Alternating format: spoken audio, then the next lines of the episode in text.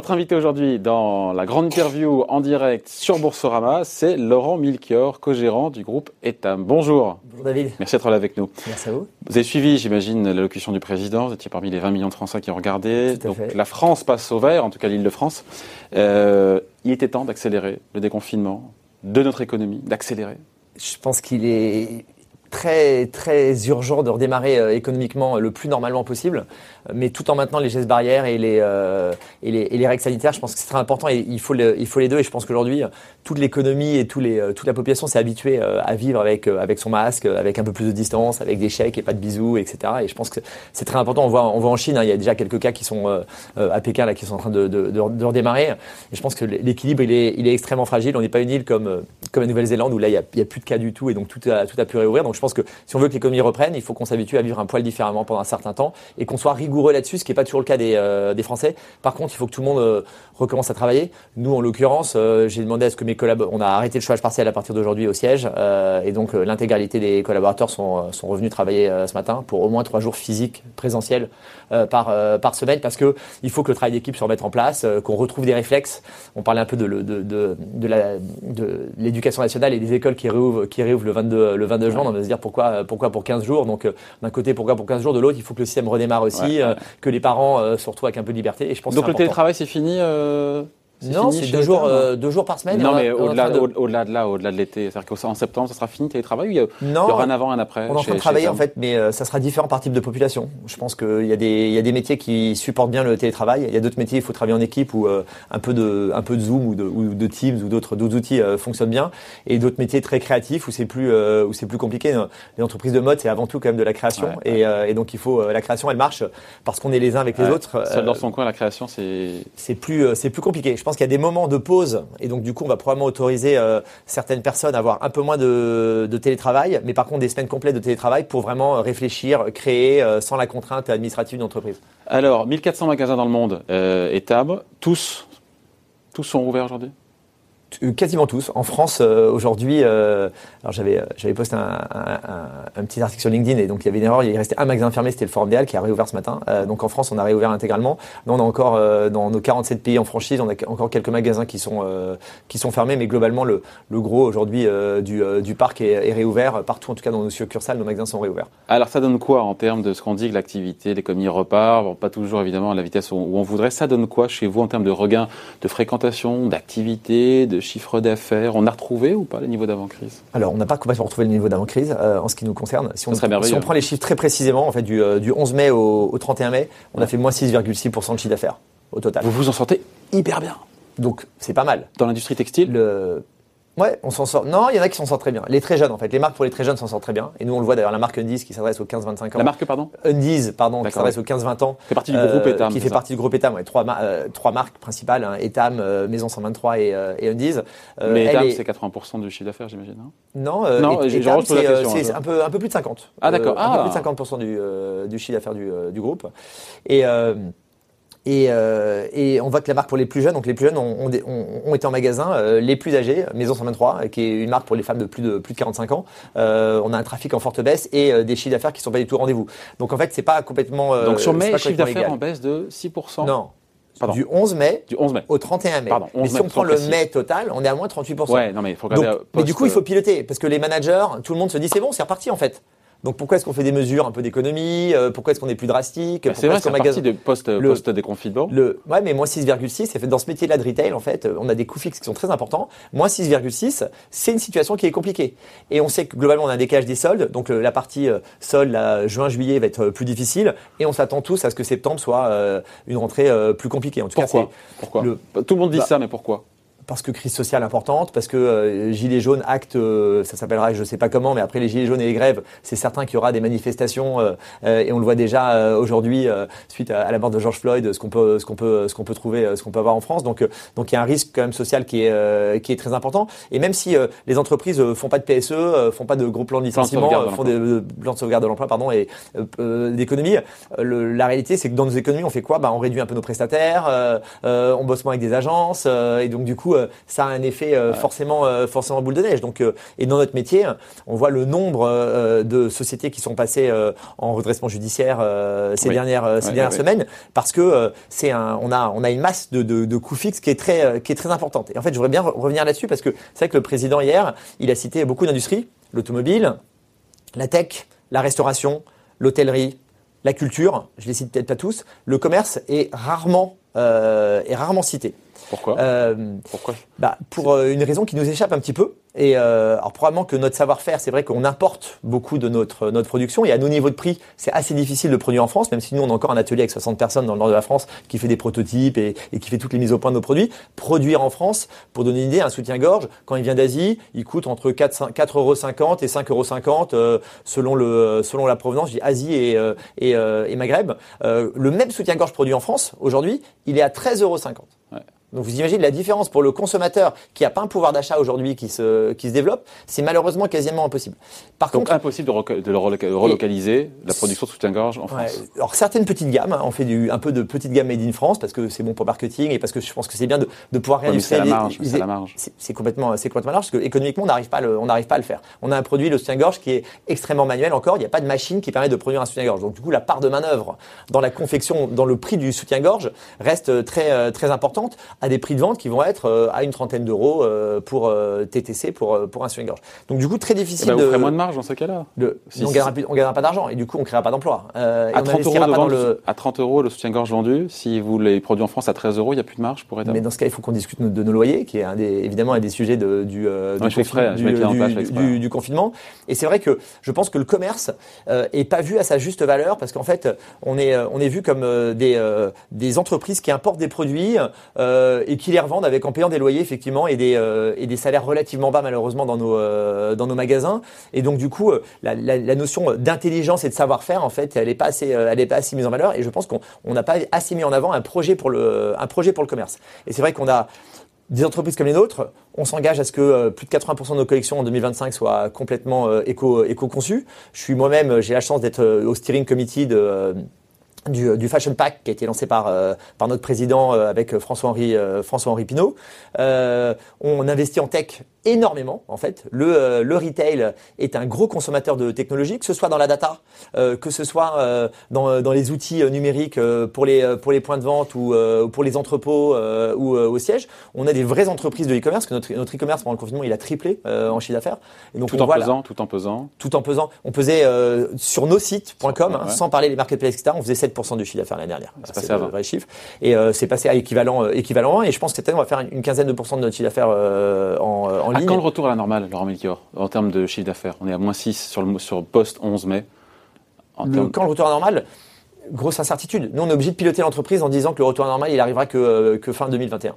on est obligé de la ah. piloter dans ce, dans ce sens-là. Si on a des bonnes surprises, euh, on, a, on a une taille. Aujourd'hui, on fait un peu moins d'un milliard de, chiffre d'affaires. Oui, c'est un milliard d'euros de chiffre d'affaires. Donc, euh, hein, on a, on a quand même la capacité d'être relativement euh, flexible et donc de redonner de la ressource si jamais, si jamais ça se, ça se redéploie. Donc, on a listé les projets d'investissement prioritaires, comme dans la technologie, par exemple la RFID. On continue de déployer notre RFID, ce qui permet d'avoir un stock juste dans tous les magasins Radio Frequency ID. Donc, une, une, une, référence unique par produit qui se fait en radiofréquence, qui fait qu'un inventaire magasin vous le faites en 15 minutes, enfin en 45 minutes, pardon, quand vous faites normalement 3, 6 personnes pendant pendant 4 heures. Et donc, vous avez un stock juste en permanence et donc vous pouvez euh, livrer euh, vos clients depuis vos magasins avec des stocks, avec des stocks justes. Votre prévision, justement, un milliard d'euros de chiffre d'affaires pour le groupe Etam 2000, en 2020.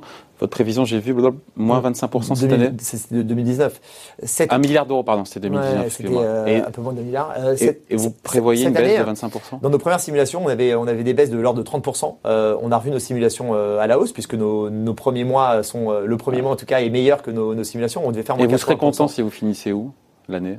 Dans le rouge, je vais vous dire, si on est, euh, si on arrive à être euh, flat en zéro en EBITDA euh, cette année, c'est l'objectif qu'on essaie de, de se. En variation. En variation. non, non, non, en variation, non, en baisse, on sera forcément en baisse. Aujourd'hui, à, à, fin mai, on a déjà perdu plus de 30, 30 millions d'EBITDA, malgré le chômage partiel. On, on, a fait, on a eu 24 millions d'euros de chômage partiel, donc heureusement, enfin heureusement, je pense que c'était, c'était nécessaire. On n'a pas encore de baisse de nos loyers, parce que là, on a une, des discussions très dures avec nos, avec nos bailleurs sur les, sur les loyers. Et ce qu'on trouve un petit peu, enfin fondamentalement injuste, et moi je me suis beaucoup mouillé pendant le pendant le confinement sur ces euh, sur ces loyers, c'est que ils disent, ils disent les grandes enseignes, elles ont les moyens de payer. Les petits commerçants, eux, enfin, ils- les bailleurs font l'effort, mais Donc- les grands qui ont des moyens. Donc plus que les restaurateurs en fait, Hmm plus que les hôteliers. C'est étonnant. que- De- Qu'on ait plus les moyens que les hôteliers et les restaurateurs, qui sont beaucoup plus protégés que nous dans ce pays. Parce qu'il y a un savoir-faire de la culture française, revient, de l'accueil français. Euh, non mais c'est très important et j'ai beaucoup d'amis restaurateurs et, euh, et tant mieux. Mais c'est vrai que le commerce, c'est 2 600 000 euh, emplois. Ça fait partie du tissu social. Et clairement, euh, la médiation, elle était pour les euh, tout petits, euh, pour les tout petits Oui. commerçants. Et, et en fait, quand une entreprise a perdu, nous les deux mois de fermeture, c'est 110 millions d'euros de chiffre d'affaires qui ont disparu. C'est 110 millions d'euros de chiffre d'affaires qui ont disparu. C'est donc qui seront rattrapés donc, qui seront pas rattrapés. On a, on, on a réouvert, on fait moins 6,6, donc il n'y a pas de rattrapage. C'est qu'on Hmm. Même a dans la durée, on a amorti. Ah non, dans la durée, ça sera, ça sera perdu. On n'a pas besoin de. Vous, c'est de- pas- c'est 100% de, perte du chiffre vêtements. d'affaires? Quelqu'un qui l'a pas acheté pendant le confinement, peut-être a- la personne peut acheter un soutien-gorge en. Hein, il y aura les soldes, donc ça t'achète avec plus de promotion, Ah. avec moins de, avec moins de, avec, avec moins de marge. Et globalement, euh, on peut passer une saison. Si vous voulez, la saison elle est terminée, donc le coup de cœur, ça y est, on est dans l'été, les soldes démarrent. Maintenant, on va passer à l'hiver, donc on va plus vendre les produits euh, d'été. Donc la différence des autres industries, c'est que nous, on a du stock. Quand vous avez un hôtel, un, hôtel, un hôtel qui est fermé, finalement, euh, si vous négociez votre loyer et que vous négociez votre frais de personnel, nous, notre- on a les stocks et on a un coût. Une entreprise comme la nôtre, tous les mois, elle coûte 7 millions d'euros, même quand vous n'avez pas de frais magasin. D'accord. Ok, sans les frais de personnel. Juste informatique, euh, tech, euh, entrepôt, euh, amortissement, etc. Donc vous avez 7 millions. Donc, ce, cash qui est brûlé, sans, sans les amortissements, parce que amortissements c'est pas du cash, le, euh, tous les mois quoi qu'il arrive. Donc vous avez tous les ans, vous avez presque 100 millions d'euros, si vous voulez, de de de de, de, de coûts de coûts fixes euh, En cash. non, euh, cash. Donc euh, et ça c'est c'est de l'investissement dans le tissu euh, dans le tissu euh, dans le tissu économique euh, national, dans le dans la R&D. Et, euh, et je trouve ça dommage que ce qu'on soit pas euh, reconnu euh, les commerçants euh, pour ces investissements. La réalité, c'est qu'il y a beaucoup de boîtes qui passent en redressement judiciaire. Justement. Le, T'en pensez euh, quoi, André, La Halle, Naf Naf, Camailleux Beaucoup d'enseignes du textile sont en grande, grande difficulté. Elles pourraient ne pas survivre à, à cette crise? Et vous êtes posé aussi la question, vous, pour Etam, en vous disant, bon, le groupe est centenaire. Mhm. Mais vous êtes dit, euh, Moi, j'ai pas notre survie est en jeu. J'ai j'ai pas dormi de la nuit pendant le, pendant le confinement. Vous faites à peu près euh, entre 60 et 70 millions d'euros de chiffre d'affaires par mois. Vous avez zéro chiffre d'affaires. Vous avez d'un côté euh, les bailleurs euh, qui vous disent que vous allez devoir payer vos loyers d'une manière ou d'une autre parce qu'il n'y a pas de raison qu'on va faire un report. Et, et, et le- la personne qui était Xavier qui était là avant moi disait effectivement le report, bah, ça doit être payé en fait. Donc euh, c'est vrai qu'on est entre les familiales, on regarde 2020-2021. Finalement, si on arrive à passer en trésor, c'est pas le sujet. La réalité, c'est que on, on ne peut pas payer une prestation qui n'a pas existé. Donc nous juridiquement, on pense qu'on On en est où dans ce dossier on est très fort. aujourd'hui? Bon, on en est qu'aujourd'hui, c'est des négociations de gré à gré avec les, avec chacun des, avec chacun quoi. des bailleurs. C'est un bras de fer assez dur. Et, euh, et là, on pourra aller au juridique. euh, on ira, on, Contentieux. on, on- contentieux. On suivra la, on, on suivra la voie du contentieux parce que juridiquement, euh, on est certain à 99% que ces loyers ne sont pas dus pendant la période de fermeture. Maintenant, on a des partenaires long, long terme qui sont nos, euh, nos bailleurs. On va essayer de trouver une, une cote mal taillée autour de, autour de ça, Ouais. si c'est raisonnable. Si le bailleur me dit c'est un mois, je dis non, un mois c'est pas possible. Si c'est un mois et demi, euh, on va commencer à discuter. Le problème de cette charte, c'était maximum un mois et demi. Donc en fait, il n'y avait aucun encadrement. Le bailleur pouvait dire c'est zéro. Maximum sans minimum, c'est pas quelque chose qu'on peut signer. Si on peut signer quand il y a un minimum et un maximum, pas quand il y a qu'un maxi- qu'un maximum. Et donc vous êtes dit, donc, euh, Etam est en risque existentiel? Bien sûr qu'il y a un risque existentiel. Je parlais euh, ce matin avec, euh, avec une, une de nos délégués du personnel. euh, et, C'est plus le cas aujourd'hui. C'est C'est plus le cas aujourd'hui. En tout cas, au pire de la crise, vous vous êtes posé la question. Mais aujourd'hui, ça y est. On business est reparti. En fait, la réalité, c'est qu'on a démarré avec peu d'endettement, 19 millions de dettes euh, au 31 décembre 2000, euh, 2019. Vous avez fait un PGE, j'ai vu, au- 70 millions d'euros de PGE, Voilà, très garanti par l'État, plus garantie signé- qu'on a signé bancaire. vendredi, donc on a l'argent sur nos comptes aujourd'hui, euh, au moment où on se On parle. content, là. Donc, euh, content. Ligne de crédit, ligne de crédit, Le- 67 millions d'euros des banques aussi, j'ai vu. On a, non, on a un, un RCF, un Revolving Credit Facility, donc Ouais. c'est des lignes euh, euh, qu'on euh, qu'on- retire régulièrement, euh, de 145 millions d'euros qu'on a dû tirer intégralement, euh, et un prêt de la BPI de 15, un prêt à tout de 15 millions, euh, de, de- de 15 millions d'euros. Mais la réalité, cette dette, elle doit être remboursée. En fait, quand on dit les enseignes, elles sont riches. En fait, si vous prenez le, la valeur euh, d'une enseigne comme la nôtre, moins, moins sa dette, si vous avez 145 plus 70 plus euh, plus 15, Ouais. en fait, la boîte elle vaut zéro. Donc on dit les enseignes elles sont riches, en fait elles sont riches, les entreprises elles valent plus, de- elles valent plus d'argent aujourd'hui avec le niveau de, de dette. Et on n'a jamais fait de LBO, donc on peut pas dire que Enfin, les enfin, actionnaires se sont euh, Mais enrichis. s'il n'y avait pas eu ces PGE, ces prêts garantis par l'État, il y aurait eu des faillites, donc il fallait le faire. Donc on a résolu un Il fa- problème en en, rajoute- en en créant un autre. Non mais il fallait le faire, mais je pense qu'il faut partager. Au sein d'une même branche économique en fait, il faut partager l'impact du Covid sur tous les acteurs de manière équitable en fonction euh, de leur bilan euh, et de leur compte d'exploitation.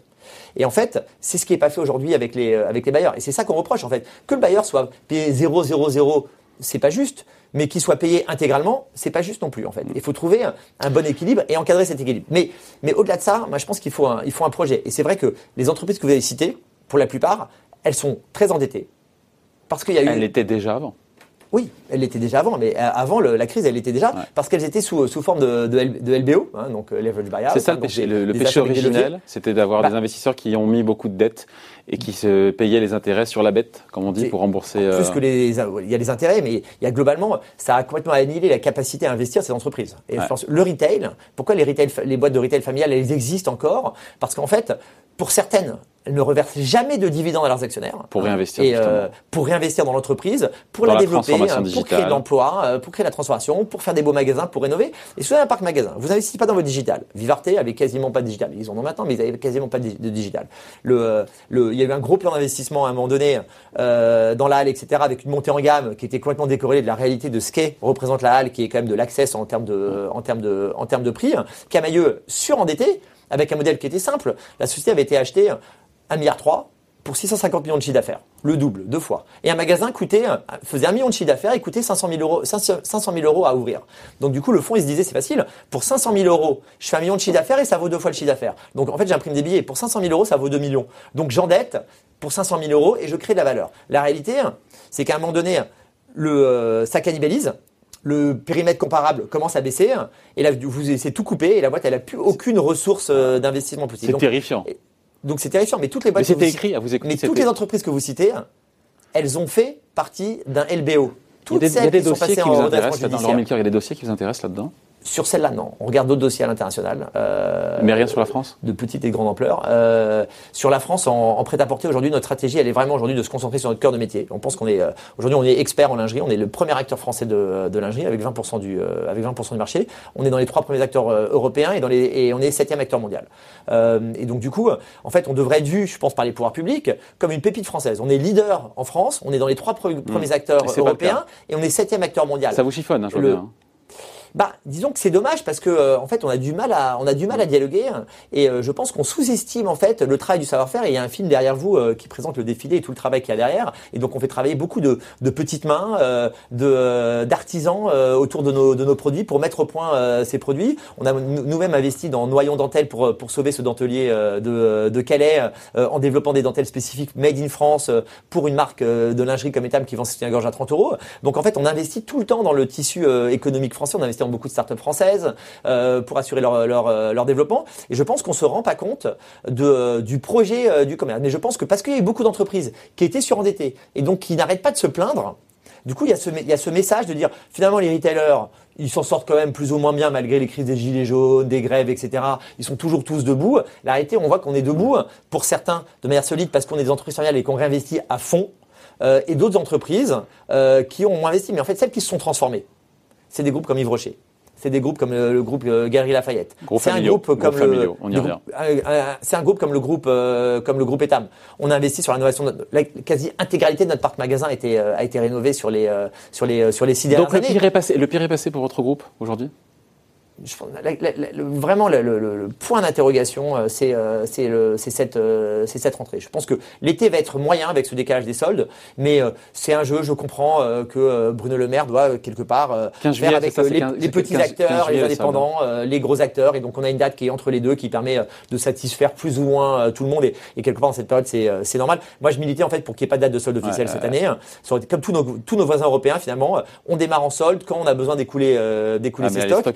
et ça évite, oui, mais ça évite le rush en magasin parce que la réalité de ces règles de distanciation et ces règles sanitaires qui sont très importantes, et je le rappelle, elles sont très importantes avec les, soldes où il y a la queue devant le magasin et il y a trop de monde dans le magasin. Donc le mieux, c'était de dire cette saison, il n'y a pas de date officielle de solde. entendu sur ce coup-là.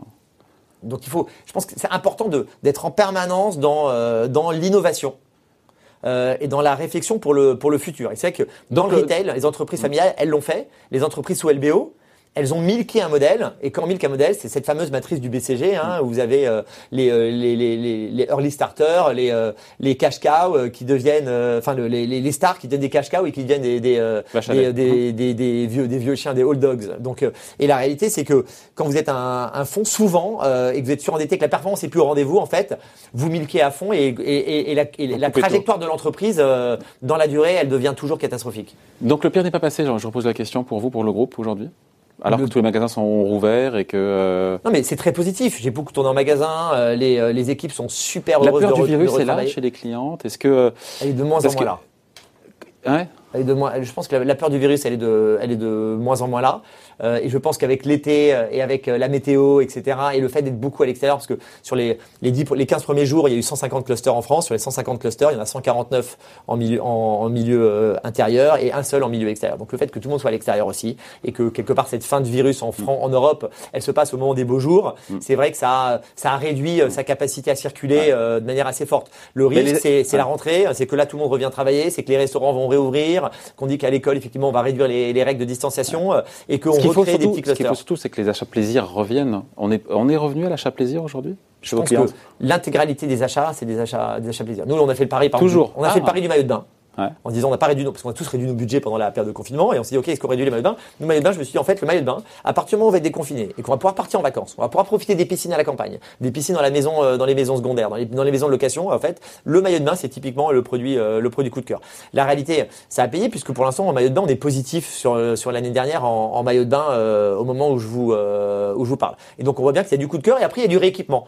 Un soutien-gorge basique qui s'use et que je dois, et que je dois changer. L'enfant a cartonné au démarrage, euh, pas chez nous, parce que nous on fait pas d'enfants, mais les enseignes qui faisaient de l'enfant euh, parce qu'il y avait un besoin d'équipement. Donc on parle d'un monde où full digital euh, avec le e-commerce. Euh, Tous les acteurs ont fait du e-commerce, euh, alors plus ou moins difficilement avec les, les sujets de logistique et de et de et de distanciation, mais euh, on fait du e-commerce et pour autant les gens ont fait la queue devant les magasins alors qu'ils auraient pu commander en e-commerce. Donc on voit bien que le point de vente, le fait que l'être humain, Reste. le fait de de, Ouais. de devoir de, de, socialiser et de rencontrer les autres et tout, c'est extrêmement important. C'est pour ça que l'ouverture des restaurants, c'est important aussi, je pense, pour la santé mentale de, de, de tout le monde, que les gens puissent se, se rencontrer à nouveau. Mais attention, il faut respecter ces règles. C'est vrai que quand on se balade dans Paris euh, et qu'on voit euh, ces groupes de gens qui sont collés les uns aux autres, etc., il faut faire attention parce que le, le- le virus, il peut repartir super, euh, super rapidement. Et toutes les courbes qu'on va voir en Chine, avec des fiabilités de données euh, qu'on hein, Qui connaît, restent euh, à- qui restent qui restent à prouver. Ouais.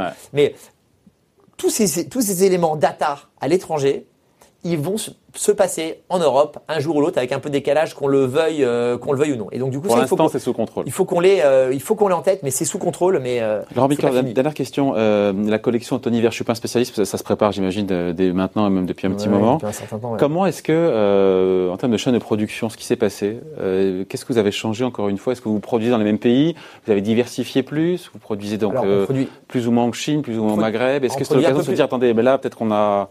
Non, je sais pas, on, on revoit, j'imagine, sa chaîne Alors, de production. on, bassin méditerranéen, on a augmenté le bassin méditerranéen, hein, que ce soit donc là, on parlait ce matin, j'étais en réunion sur la, la Turquie, euh, donc on est en train de monter des partenariats avec des usines en, en- en Turquie, avec euh, avec la Tunisie, euh, Moins d'Asie, plus le- de- un peu moins un peu moins d'Asie, de répartir nos risques en Asie aussi, hein, parce qu'à un moment donné c'était le tout Chine, ensuite on, on a basculé sur du euh, sur du Bangladesh, alors avec le Bangladesh, avec une image qui est, euh, moi je pense qu'au contraire c'est la responsabilité d'entreprises comme les nôtres de produire dans ces pays, puisque faire un pays qui s'industrialise finalement, euh, c'est le textile, l'industrie la plus simple à mettre euh, à mettre en place, et donc du coup ça permet euh, de scolariser les enfants, euh, de euh, de créer du pouvoir d'achat, etc. Et donc je pense qu'on est très vertueux au contraire dans ces pays en développement à partir à partir du moment où on a des contrôles qualité qui permettent de s'assurer qu'on le fait dans des bonnes dans des bonnes conditions. hein, Oui. et, et le pire est d'accompagner ces usines justement sur la distanciation, sur la production de masques, pour s'assurer qu'ils ont les outils aussi pour prémunir les populations du, du Covid dans ces pays qui ont moins de pouvoir d'achat que les, que les nôtres. Et donc du coup, on a réparti en Asie et on a fait un peu plus de bassins méditerranéens. On fait des petites lignes Made in France sur toutes nos, nos, nos collections. On a même une marque qu'on a lancée il y a, il y a trois ans qui s'appelle Livy, qui est plus haut de gamme, sur lequel on est en train de monter un atelier, un atelier parisien pour faire une partie de- du Made in France dans un atelier Donc euh, à Paris. cas, diversifier. Diversification du, euh, du, euh, du sourcing. ouais. Bon voilà, merci, on a fait un peu le tour, on a dit beaucoup de choses. Euh, vous êtes optimiste quand même, vous restez optimiste même si rien n'est rien n'est fait et que pour un groupe qui est centenaire, qui d'ailleurs est plus prédateur ou proie aujourd'hui dans, dans l'industrie? On finit là-dessus. Plus, plus prédateur? Ou proie aujourd'hui Non, non, on est plutôt, euh, on est plutôt prédateur. Aujourd'hui, on cherche, euh, on cherche, à- on a, on a racheté notre entre- une, une société qui s'appelle euh, Isée. On a pris la majorité d'une société qui s'appelle Isée. Euh, On a, on a créé une nouvelle marque. On regarde d'autres, d'autres marques. On est, euh, malgré le, là, on a le, le- le Covid et donc le, le PGE, etc. Mais on avait des marinisations avec relativement peu, peu, peu d'endettement et, euh, et c'est entreprise. Pas licenciement euh, à qui laquelle, est, j'ai oublié, oh, on aurait 30 secondes, j'ai oublié ce truc-là. Parce que j'ai vu, alors j'ai un, j'ai un sondage qui était fait par je ne sais plus qui, j'ai vu passer, euh, sondage, blablabla, comme quoi près de 22% des, sa- des patrons euh, des employeurs pensent devoir licencier dans les mois qui viennent, licenciement qui pourrait toucher 20% euh, des effectifs. Est-ce que c'est quelque chose qui est envisageable chez Etam? Alors on n'est pas sur 20% des effectifs. Je pense qu'on va réfléchir au non-remplacement des, des, départs. Il y a un turnover qui existe dans les entreprises quoi qu'il arrive. Donc le, non-remplacement et donc la tenue, la tenue des, la tenue des frais, les moins de CDD, moins de. Vous jouerez sur l'intérim. Il faut bien travailler ce qui est contrat qualif et, et stagiaire parce qu'il en faut quand même. Et je pense que ça fait partie du tissu économique français. C'est notre responsabilité de d'avoir ce type de population dans nos dans nos dans nos équipes et de les et de les former. En Allemagne, la formation est très importante. Elle l'est moins en France. Donc nous, on va on va réinvestir beaucoup en formation dans les dans les mois qui dans les mois qui viennent. Donc on est plutôt sur du du non remplacement pour baisser un tout petit peu notre notre notre assiette de, de coûts, mais on n'est pas sur des on n'est pas sur des plans de licenciement. Il n'y a pas de PSE il n'y a pas de PSE à venir chez l'État. Bon. Et donc vous restez optimiste? On reste optimiste, parce qu'il faut être optimiste, parce qu'en fait, on fait des produits qui sont euh, sympas et, euh, et qui sont euh, divertissants pour nos, pour nos clientes. Et je pense que on a beaucoup parlé de transformation digitale dans nos, dans nos métiers, de transformation de la supply chain, etc.